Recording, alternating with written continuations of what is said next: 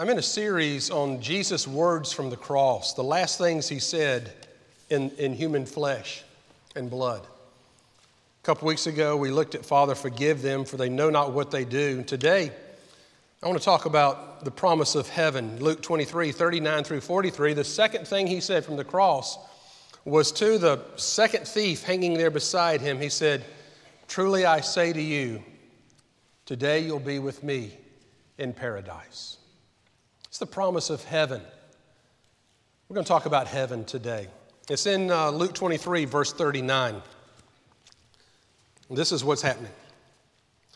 One of the criminals who were hanged railed at him, saying, Are you not the Christ?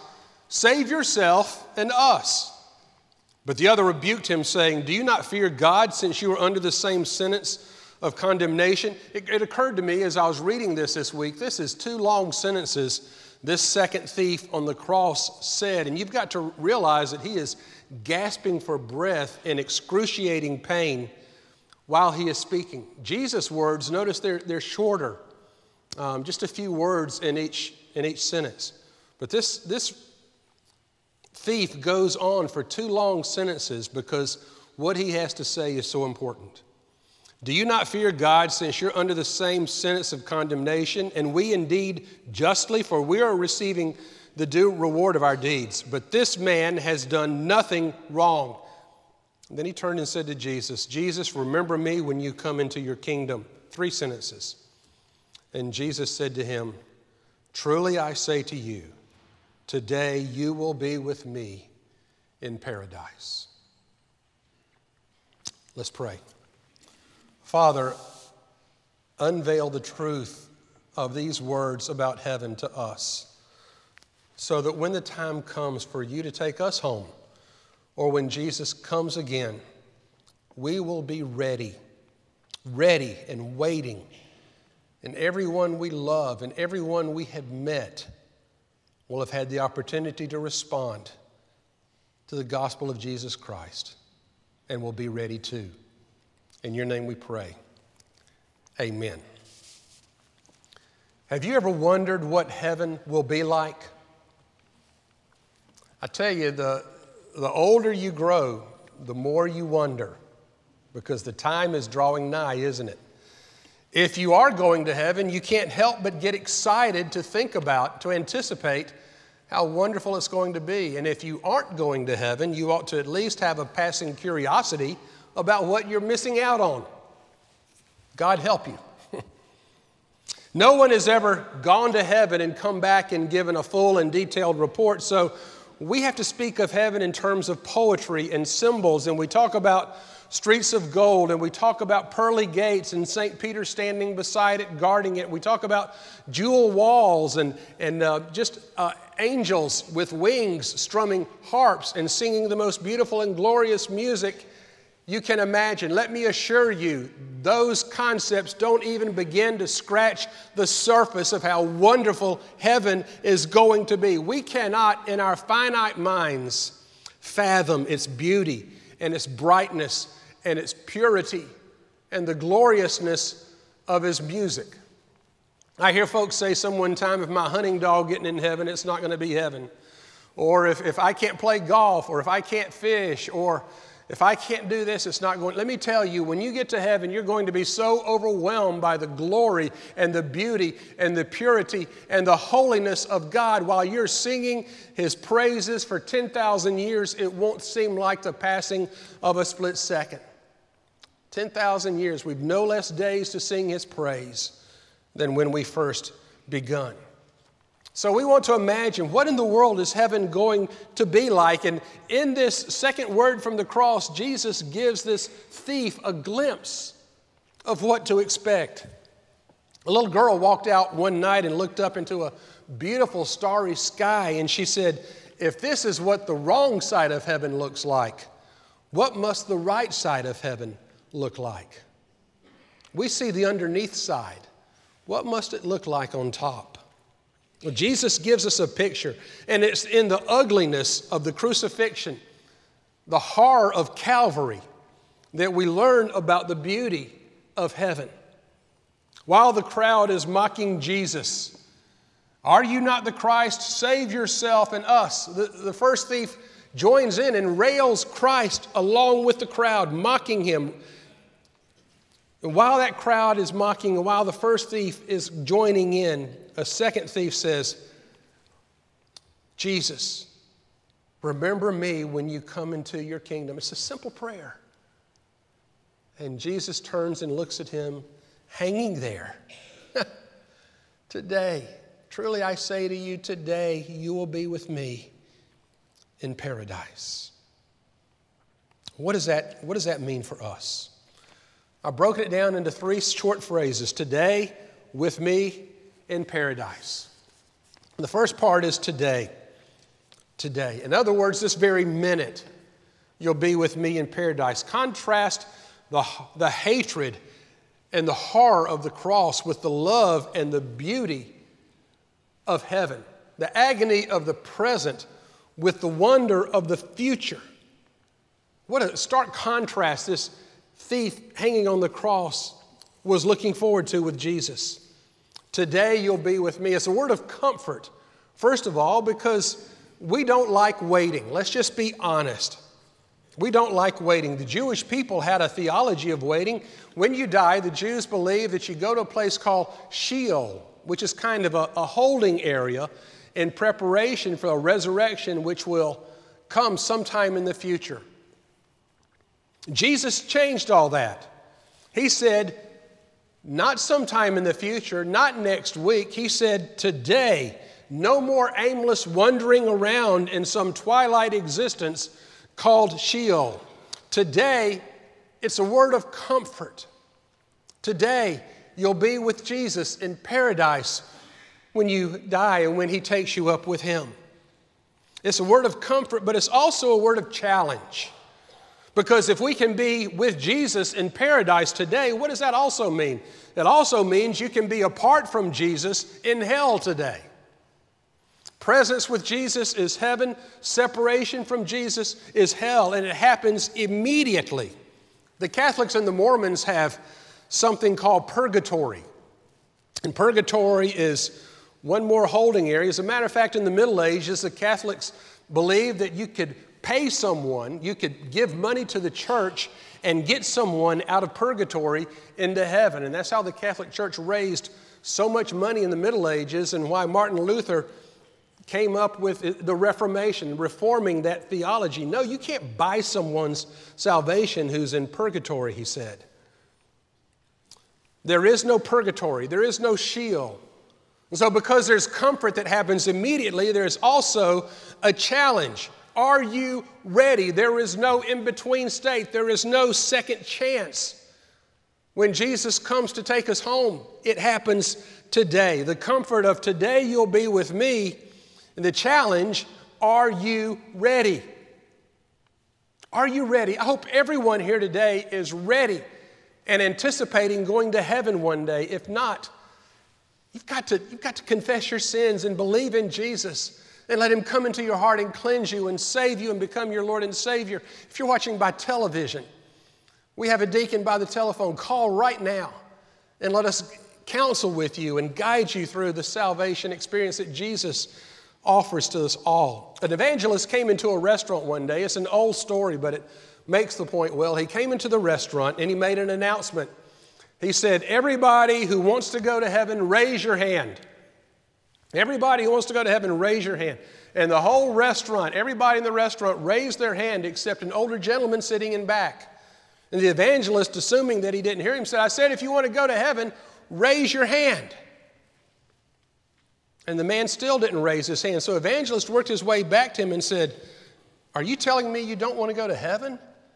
And the man said, Of course I want to go to heaven. I just thought you were getting up a load right now. I had a friend, and I think about this often. I'm ready, but I'm not in a hurry. Are you ready to go to heaven? You better be ready because when it happens, it's going to happen today. Immediately, what I mean by that, it's going to happen when Jesus comes, when you pass away, when you least expect it. It's going to happen. And Jesus says, immediately. Today. He also says, with me. A lot of people fear death because they think they're going to have to go through it alone. Jesus wants us to know we won't be alone. He'll be with us. You don't have to make that trip alone. I've heard, I've heard some pastors say, I can walk with you to the edge of the river, but I can't cross it with you. Well, the good news is that you don't have to because Jesus will be there to help you cross the river. He'll take your hand and He will guide you gently home. I have been at the bedside of a lot of church members recently who have been close to death and dying. And it's, it's uncanny. I'll see them reach their hand up. What do you see? I see my husband. I see my, my grandmother. I see my father. And they're reaching their hand up. I see Jesus coming to take me home. And they raise their hand up, knowing that Jesus is going to clasp it and bring him with them. If you die with faith, you can die without fear. Because Jesus says, You'll be with me. And if, if He's with me, that means we're with Him. We're not going to be alone. I hear people say, I'm not afraid of death. I'm just afraid of what I have to get through, what I have to go through to get there. Well, the truth is that Jesus is there with us every step of the way, and it's nothing to be afraid of. So, He's going to be with us. When I was growing up, this, I was kind of shy. I'm still a little bit of an introvert, and I don't like going to parties very well, very much where I don't know anybody. And when you go to a party, what do you, you look for somebody you know, don't you? And you gravitate toward them. And you have fellowship with them, and you, you're excited knowing somebody is there and you're not alone. That's the way it is with Jesus. When, when Jesus tells us that He's going to take our hands and journey with us, and, he, and we're going to be with Him, and He's going to be with us, you know, the details, the descriptions of heaven don't really matter. If Jesus is going to be with me, it's going to be okay. Susan's been away on a trip this week. She was up in Jackson County, somewhere northeast Georgia, judging a choir festival. She got home late Friday night, about 10:30. So what did we do? Mr. Bobo and I went to the door, turned the lights on, welcomed her, got the luggage, and brought it into the house and said, Welcome home. That's what Jesus is going to do for us. There's going to be a reunion when we get to heaven of, of our family members and friends who've preceded us. And, and Jesus is going to take us and escort us to our mansion and, and join us in the celebration of our homegoing. And it's going to be a wonderful time because the separation, seeing through a glass dimly, then face to face, we'll be able to behold the presence of God in all of its glory. Jesus says we're going to be with Him and it's going to happen today. And he says it's going to be paradise. What does that mean?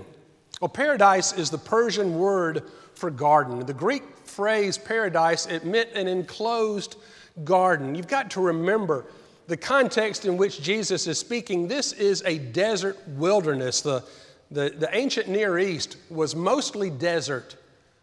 And so their concept of heaven was a place where water was flowing freely, where there were gardens, where there were flowers, where there were birds singing, where there was plenty of water to drink, and it was always fresh and clear and cool because in a hot environment, that's what you longed for most. And Jesus is turning to the thief that is hanging there beside him, whose throat is parched, who's, who cannot breathe. The stench of death is around him. And Jesus is telling him it's going to be like it's going to be like paradise. It's everything you need to hear to know that it's going to be okay. That's what heaven is going to be like, better than your wildest imagination can even fathom or think. An African American preacher was trying to translate the word heaven into his dialect because sometimes our words don't translate word for word. And in a, in, a, in a tribe that has no word for heaven, how do you translate that? Well, his tribe walked around barefoot, and they were constantly stepping on thorns that were sticking in their feet. And so he translated the word heaven as no more thorns. When we get to heaven, there'll be no more thorns. When we get to heaven, there'll be no more fear. When we get to heaven, whatever you need, whatever you lack in this life is going to be provided for you in abundance. Whatever you desire will be there in fullness because God's glory will be surrounding you. One of my best friends in ministry, I've talked about him before, was William Benton. He was pastor of the First Baptist Church in York, South Carolina when I was in South Carolina, and we, we traded January Bible studies and revivals and did a lot of things together. He died in his early 40s of, uh, of cancer. I remember visiting him and just crying when I saw him because it looked like he had a volleyball in his stomach. The tumor had grown so large. And we went to the men's clothing store and had to buy suspenders to hold his pants up because the belt wouldn't go around his stomach any longer. And he taught me a lot about living and he taught me a lot about dying. And I learned from him that the best way to die with faith is to practice living every day with faith. And the last time I saw William alive, he said, You know, I've thought a lot about heaven, and I don't know exactly what it's going to be like. He said, But I know it's going to be with Jesus, and it's going to be okay. I know it's going to be with Jesus, and it's going to be okay.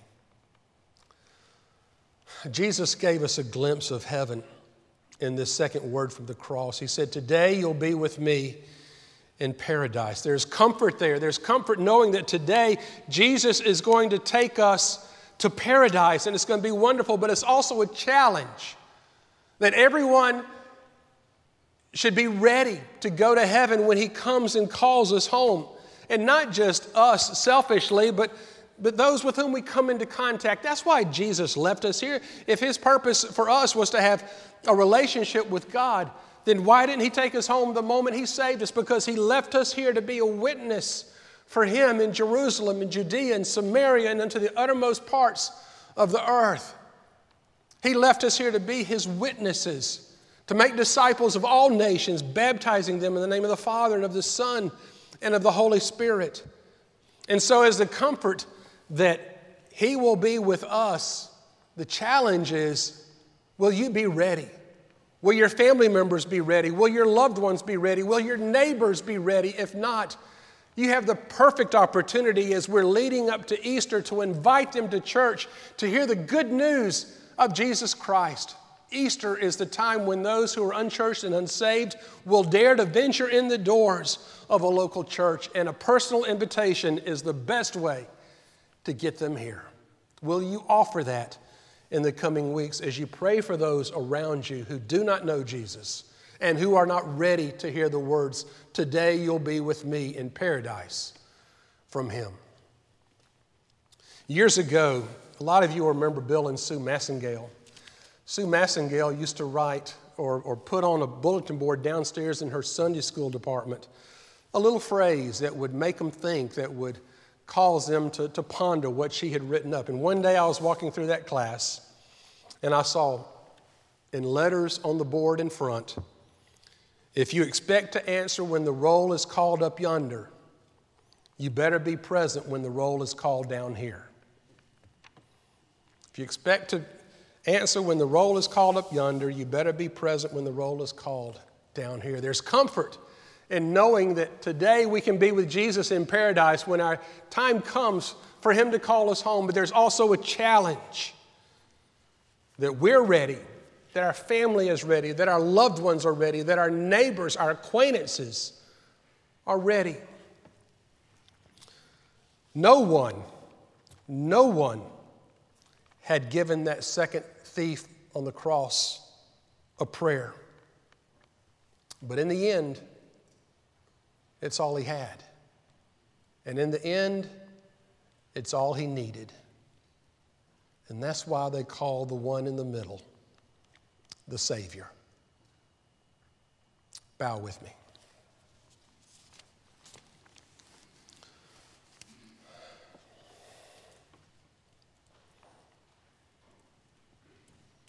God, I am ready. Not in a hurry, but I'm ready. And I just pray that everyone within the sound of my voice, within the relationships of those here today, is also ready. And as our paths cross, our sphere of influence in the coming weeks leading up to Easter, give us a boldness and the courage to share our faith, to invite people to hear the good news of Jesus Christ. You've left us here for a reason, and it's to take as many people with us when you come and say, Today is the time. Come go home with me. We're ready. Help us share that good news with others. In Jesus' name, amen.